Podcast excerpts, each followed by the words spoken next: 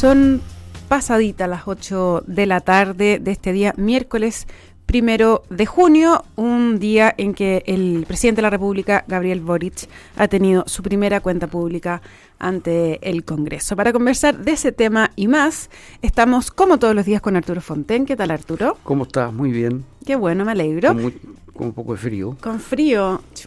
Bueno, sí, el día está heladísimo. Sí, está muy helado. Está muy helado.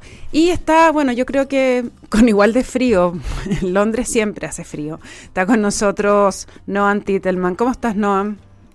Hola, sí, con, no con frío, pero tampoco con calor. Tampoco, pero, pero, pero, lleno de flores, una primavera sí. maravillosa, ¿o no? Sí, eso sí, muy bonito. Hay un, hay, mucho, hay un canal acá cerca y lleno de, de, de hay gansos, patos, es muy bonito. Qué Fantástico. lindo. Sí, las flores en esta época, la verdad que alegran el corazón, eh, hacen pasar el frío. Oye, bueno, analicemos un poco la, cuenta pública del presidente, datos de la causa, que no sé qué importan o no, pero es la más larga de todas. Ah, la más larga había sido de 2 horas 17, la de Sebastián Piñera, me parece que en el segundo gobierno. Y ahora eh, 2 horas 20, la de Gabriel Boric. Eh, no sé qué les pareció a ustedes, a mí me pareció que se veía un presidente muy relajado, eh, en un tono muy conciliador, como llamando a la paz, no confrontacional con la oposición, eh, y, y, y, más allá del, del, contenido que lo vamos a analizar, eh, qué buen orador es Gabriel Boric. ¿ah? Es muy buen orador porque logra transmitir, generar una empatía, a pesar de que ¿para qué vamos a andar con cuento? Un discurso presidencial de dos horas y media, una lata en cualquier parte del mundo. Pero acá yo, yo, me da la impresión de que el esfuerzo que uno hacía por estar atento era un poquito menor. Un poquito menor. Eh, y se veía muy eh, a caballo, mm. como solimos decir los chilenos, de su cuenta pública. Eso me pareció que es un buen punto. Ofrezco la palabra. Sí, yo, yo estoy de acuerdo. Eh, yo sé que las comparaciones son odiosas, pero, pero este no era el fuerte de, del presidente Piñera. Eh, me parece que es verdad, hay una, un talento para la oratoria que hasta sus adversarios se lo reconocen, yo creo, a esta altura. Eh, y además también me dio la impresión de que está cada vez más a caballo, más cómodo con la posición presidencial. O sea, aquí hubo varios gestos casi en el lenguaje no verbal también, en, en, en, distintas como expresiones que utilizó, donde yo también percibí un tono más presidencial, aunque relajado, o sea, es un presidencialismo sin corbata todavía. Eh, y, y, también eh, concuerdo en que no hubo grandes giros, yo, yo siento que había cierta expectativa en algunos de que esto iba a cambiar el rumbo de toda la discusión política y del ambiente social. No creo que un discurso pueda hacerlo para partir pero tampoco pienso que haya habido algún, alguna temática en particular en la que haya sorprendido mucho en las posiciones que haya tomado. Hay un par que vamos a, vamos a discutir, y más bien lo que se notó mucho fue una profundización de este discurso que vimos también en el anuncio del salario mínimo, que mucho de eh, dar crédito a los gobiernos anteriores, sí, mucho sí. de despejar esta imagen de soberbia que se le atribuía como, mucho de eh, como dejar el, dejar el, el, tono refundacional que se había instalado. Yo creo que ahí hay un punto importante que, que, que se transmite a lo largo de toda la, la, cuenta. A mí también me llamó la atención eso, que rescata muchas sí. cosas que venían desde antes. Claro, Ahora, y derechamente hablar de reformar carabineros y no refundarlo, que además la reforma era con carabineros y no en contra ellos. Eh, en fin, hay como una serie de gestos así, más de tono que de necesariamente de, de una propuesta así de política pública muy distinta a la que tenía antes salvo hay un par de temas que podemos entrar después a discutir, pero yo creo que lo del control de armas y lo de ley de eutanasia quizás fueron los anuncios más... ¿Te parecieron los más, re, más, mm. más sorpresivos? Más sorpresivos, sí. Sí, ahora, eh, que le va a poner urgencia a la ley de eutanasia, eso es lo que entendí. Eh, sí, sí. Mira, a mí me parece que una de las claves que tiene Boric como orador porque esta es una cosa muy latera, ¿no? Eh, una, muy latera, muy o sea, latera. anunciar, digamos, no sé, que viene un desarrollo de ferrocarriles, que viene, no, es, decir, es una cosa increíblemente además, aburrida. Además que tiene que darle, eh, como, como darle un, comida a todos sus ministerios. Claro, tiene que haber un espacio. Como los ministerios crecen a una velocidad impresionante, eh, cada vez tenemos más y más ministros. Una reunión de ministros y prácticamente ya como una, como, una cámara, digamos, ¿no? Eh, entonces, eh, el gabinete, digamos, no cabe en una sala de reuniones, digamos, en un directorio. Se necesita una sala de clase para poner a todos los ministros. Eh, yo tengo un recuerdo terrible de las cuentas porque mi padre oía las cuentas completas y tomaba apuntes. De manera que para mí de niño eh, la pesadilla era la voz de estos señores que hablaban y hablaban y hablaban y hablaban por un tiempo interminable. es lo que, es lo que esta servidora ha hecho esta mañana, déjame eh, y, te diría que me, cuesta mucho reponerme de ese recuerdo infantil. Eh, y... Pero Arturo, estamos abriendo el medio trauma con, esta, con este análisis de cuentas. Sí, sí, la verdad que las cuentas presidenciales, algo ahí, de, hay un psicoanálisis pendiente ahí, pero es una cosa que me produce horror horror. Y, la verdad que las detesto y eh, me costó mucho oír esto y confieso que no lo oí entero. No, no pude. Pese a, a que me doy cuenta que Boric tiene, tiene un gran mérito. ¿Y sabes cuál encuentro yo que uno de sus grandes méritos?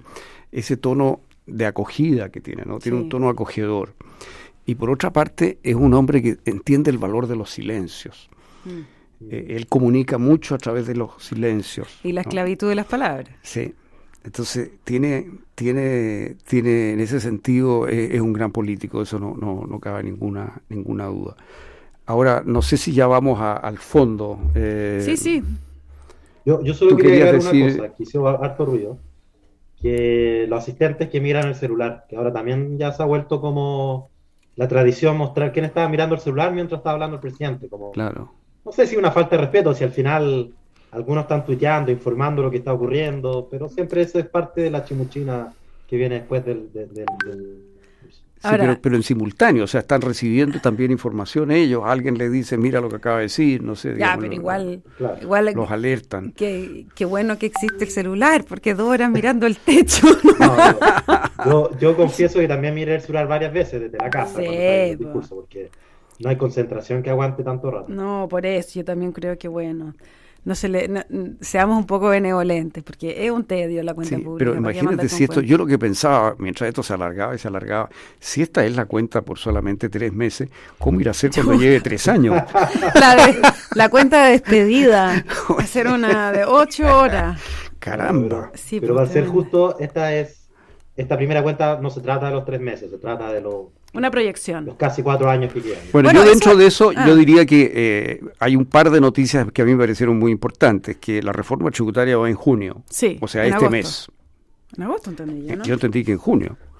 y la reforma previsional en agosto. Ah, pero eso, eso sí, exactamente. Esas dos fechas significan que se adelanta estos dos temas, porque se había hablado de que la reforma previsional sería en, no sé, en diciembre, en noviembre, por ahí. Y se adelanta a agosto y la reforma tributaria se adelanta a junio, o sea, digamos, ya estamos porque aparezca la reforma tributaria en cualquier momento. Mm. Esas dos noticias me parece a mí que son importantes en sí mismas y además porque yo diría que tienen un cierto sentido político. Me da la impresión de que el, objetivo es eh, resituar en la agenda. O sea, totalmente, retomar la agenda. Estos dos temas que la violencia y la inflación han dejado muy atrás. Sí, yo también creo que el, el, intento aquí, claro, es de retomar la agenda, esto de ponerle un cronograma a las reformas como estructurales que él eh, venía anunciando y que son parte de su programa, de su campaña, eh, y definirla y definirlas eh, independiente del proceso constituyente. Así es. Eso me parece que también es un punto, porque había una sensación de que había eh, como... Un compás de espera. Un compás de espera, una especie como de, de statu quo hasta que ocurriera el plebiscito. Y ahora se ve que está bastante eh, activo, o sea, que va a ir por un...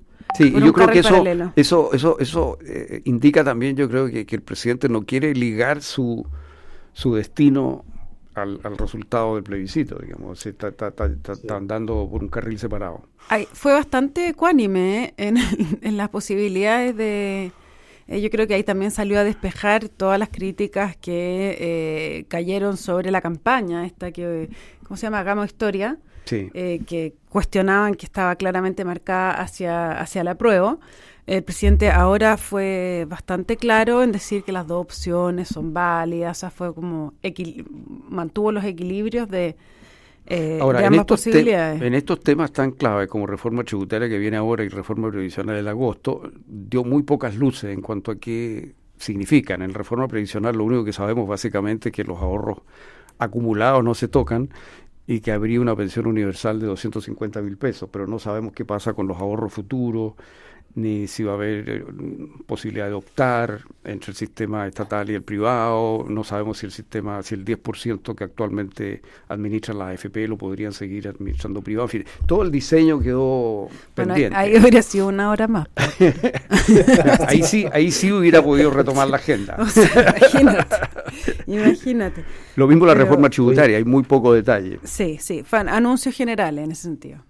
Yo, yo había, había dos cosas que para mí era relevante mirar. Yo sospechaba que no iba a haber grandes giros porque es muy complicado hacerlo en este discurso. Pero sí, yo me, me, iba a fijar en dos cosas y habría, podríamos discutir cuán bien abordados estuvieron o no. Y yo tengo la impresión de que la principal, si bien uno ve en las encuestas que lo primero en preocupación de la población día es violencia, eh, yo creo que este discurso debió haber sido enfocado principalmente, si bien obviamente recogió el tema de violencia, en el tema del aumento del costo de la vida y la inflación. Y, lo, lo, quería por lo siguiente, porque por ejemplo recién salió la última encuesta Pulso Ciudadano y muestra claramente que delincuencia o violencia está arriba, en primer lugar, con un 42%, algo así me parece, y después venía inflación y costo de la vida, como con un 32 o algo así. Pero cuando uno mira solamente el grupo de los partidarios del gobierno, la preocupación por inflación y, costo de la vida salta y está prácticamente al mismo nivel que, que violencia, violencia Entonces, tengo la duda de cuánto, porque probablemente la gente que tenía como primera eh, preocupación la delincuencia y la violencia, yo sospecho que votó por José Antonio Caz la vez pasada. Eh, y ahora se suma un pequeño grupo más, o sea, crece ese grupo, pero yo creo que el, principal cambio que ha habido entre, digamos, hace tres meses y ahora, eh, ha sido el tema del costo de la vida. Esa es mi, mi, mi teoría. Por mm. ahora habría que ver más estudios y focus group probablemente. Me imagino que la moneda tendrá mejores datos que yo para hacer este análisis. Pero fuera de la burbuja muy politizada, yo tengo la sospecha de que el tema de costo de la vida es como lo que más directamente puede afectar la popularidad del gobierno y además se corresponde con lo que ha pasado en Estados Unidos, en la India, en Reino Unido y en un montón de otros países donde el costo de la vida, principalmente alimentos y combustible, está demoliendo la popularidad de los gobiernos en todos esos lugares. Y lo otro que yo me voy a fijar es que la última CADEM salió que 64% de los encuestados son yo, yo le puse este nombre, no sé si prenderá el nombre, pero votar para reformar.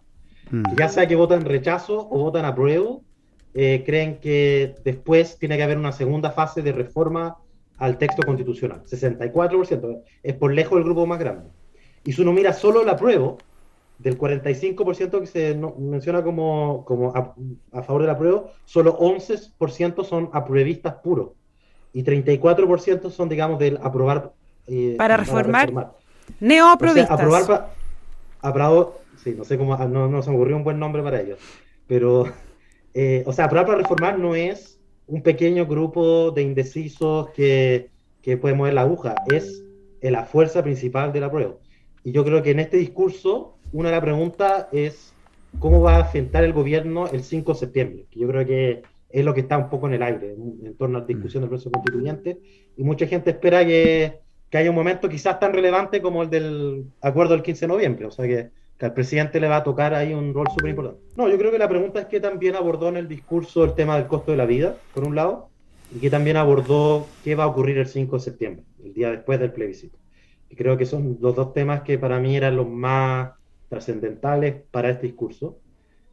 Y, lo otro es cómo se va ordenando la coalición política en torno a esos dos temas, porque yo también creo que es una pregunta interesante. Pero a mí me da la impresión ahí que en el tema del día después, ya que esto ya sale un poco de la cuenta pública, eh, hay como dos visiones. Eh, una es la que intenta transmitir al menos el presidente Boric y otra es la que han mostrado públicamente su ministro, o sea, particularmente el ministro Jackson y la ministra Vallejo, que es decir, eh, como que no hay más alternativa, ¿no? O sea, y jugados por el apruebo y, mm. y eso es, y no mostrar la posibilidad de otra cosa. No sé si están de acuerdo conmigo. Sí, a, mí me parece, a mí me parece que si él abordaba una por ejemplo, un nuevo acuerdo como el que tú sugieres, que es posiblemente lo que ocurra, donde el presidente juega un rol de liderazgo para hacer una reforma constitucional por otra vía, o abrir, abrir un nuevo plebiscito a una nueva convención, en fin, no sé, la fórmula que se, que se escoja en ese momento, yo creo que es lo que probablemente va a ocurrir, si es que gana el rechazo, pero me parece que si el presidente Boric hubiera anunciado eso ahora, le hubiera dado al rechazo un argumento adicional a los que ya tiene. Entonces me parece que eso no era factible ah, políticamente. Yo, no, creo que tenga, no, creo que tenga sentido anunciar previamente lo que va a hacer. Lo que va a hacer. O sea, yo creo que eso, yo creo que llegó hasta donde podía llegar. Ahora, yo comparto plenamente el tema de la inflación que tú señalas. Y a mí me da la impresión de que este discurso está influido por la idea de los dirigentes de los partidos políticos de su coalición, que están inquietos porque la agenda se les ha escapado hacia seguridad e inflación, dos temas en los cuales no tienen mucha ventaja. De hecho, el presidente en su análisis de la inflación fue muy pobre, solamente habló de factores externos, no se refirió a los factores internos de la inflación, IFE, eh, retiros, etcétera. Entonces, a mí me parece que este es un discurso que está un poco eh, convenido con las dirigencias políticas de su coalición para no molestar y para intentar eh, retomar estas prioridades, tratar de instalar estas prioridades. Leyendo las encuestas, bueno, lo comentábamos el otro día, eh, tomando una de estas encuestas, eh, eh, comentábamos, ¿no es cierto?, que si uno mira lo que ocurría el año 2020, las prioridades eran pensiones, desigualdad, y, ahora son, y ahora eso claramente es violencia, inflación, ¿no es cierto? O sea, el país ha cambiado en sus prioridades. Ahora, en el tema de la, de la, seguridad, si bien habló, obviamente, eh, yo creo que quienes esperaban más quedaron un poquito frustrados. Claro, claro. Yo creo que yo creo que yo veo en esto un intento por, digamos, por así decir, tratar de instalar que estos sean los temas. Entonces, claro, hoy día la reforma tributaria, eh, todos estos diálogos para la reforma tributaria resulta que ahora se apresuran porque la reforma tributaria va a salir ahora mismo. Y, y la reforma previsional viene en agosto, o sea, todo esto se acelera, entonces es una manera de focalizar a los medios en estos temas y sacarlos un poco de la violencia y la inflación. Me da la sensación que esa es la intención política de estos énfasis. Ahora, el peso de la realidad siempre se impone. ¿Para qué vamos a andar con...? Claro. ¿Ah? Sí, sí. O sea, si el tema de la seguridad y la violencia y la delincuencia sigue como está, eh, ni no hay reforma tributaria ni reforma previsional que cambie el tema. Claro, que logre, claro, que logre tapar Ahora, eso. A mí de todas maneras me pareció bien eh, claro cuando él dice que va a utilizar todas las herramientas que le confiere la ley para, eh, para resguardar la seguridad. Eh, al mismo tiempo se gastó un buen rato hablando del tema del conflicto mapuche, la entrega de tierra. Y el otro tema que me parece em, que yo entiendo que para, para él y para su coalición es muy importante, es muy simbólico esta, esta agencia o mesa que va a dedicarse a buscar eh, detenidos desaparecidos, eh, que va a estar radicado en justicia. Es ponerse una vara muy alta, mm. creo yo, porque eh, después de 50 años, si no se han encontrado cuerpos, quizás, claro, nunca está de más ponerle más énfasis y, tomar esa tarea adelante, pero la frustración de no llegar a nada mm. también es muy grande, ¿no? Entonces creo que es, eh, sí, tiene un, un, tema de valentía ahí, de haberlo mm. tomado, pero un riesgo. ¿Ah? Sí, yo valoro mucho el compromiso que tiene el presidente con los derechos humanos y supongo mm. que esto es un, una expresión de eso. Pero como tú dices, claro, es una tarea que muchos gobiernos ya han intentado y, hay límites de lo que se puede conseguir. sobre todo Pero por darse como que dice una nueva oportunidad para intentarlo. ¿Mm? Eh, oye, otros temas que planteó, eh, terminar con el CAE, eh, avanzar en la idea de la reducción de la jornada a 40 horas, o sea, todos temas de su campaña que reflota, digamos, ¿no? y que no se sabe mucho cómo se van a, a, instalar.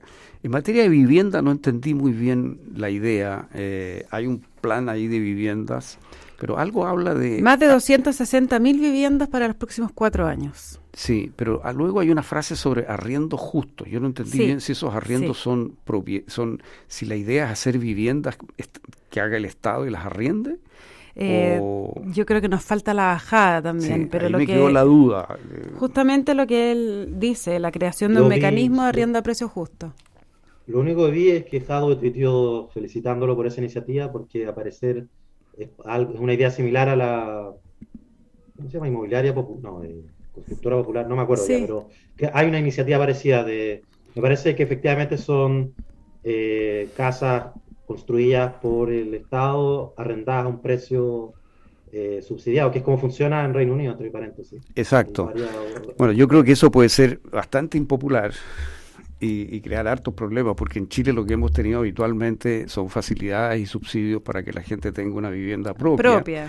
que va mejorando, basta darse una vuelta por cualquier población, por ejemplo la Pintana, si tú ves lo que era y lo que eh, la gente agrega un piso, agrega, mejora la casa, eh, construye un galpón para el auto, sobre el galpón tiran una pieza. En fin, la gente a medida que avanza la vida se puede ir aumentando su casa, ¿no es cierto? Y la casa eh, tiene la marca personal de esa persona. Entonces yo creo que esto del arriendo que te hace no se puede invertir en esa propiedad, queda fijo, eh, es muy frustrante y me parece que eso en Chile, dado la tradición que ha habido en Chile en esta materia, va a ser muy mal recibido. Pero quizás, bueno, hace que sea más fácil el acceso a una vivienda. Bueno, como solución de parche. En, Recoleta al menos es bastante popular, o sea, es una oportunidad, no sé los detalles de cómo funciona, así que yo creo que el, diablo está en los detalles, pero, pero, tengo la impresión de que es una de las medidas que al revés, que le ha subido la popularidad al alcalde en, la comuna. Ahora no sé bien cómo los detalles, cómo funciona. El alcalde eh, Acá en Reino Unido, efectivamente Sí, así son. Pero, por ejemplo, todo lo que ha hecho eh, eh, Elemental se basa en la idea opuesta. Te fijas en la idea de entregar un módulo del cual la persona es propietaria y que ese módulo es crecedor. ¿no? Entonces, esa idea es muy bonita. Entonces, renunciar a eso, salvo como una cosa transitoria, una solución de parche, sí, claro, como solución transitoria puede ser, digamos. Oye, otra cosa que me llamó mucho la atención fue el control de armas. Sí. Eh, porque además en un contexto particular, en que está pasando esta discusión muy fuertemente en Estados Unidos. Es una ley para, voy a así para los que no se han ah. enterado, una, va a mandar una ley para eliminar la tenencia de armas, eso es. Claro.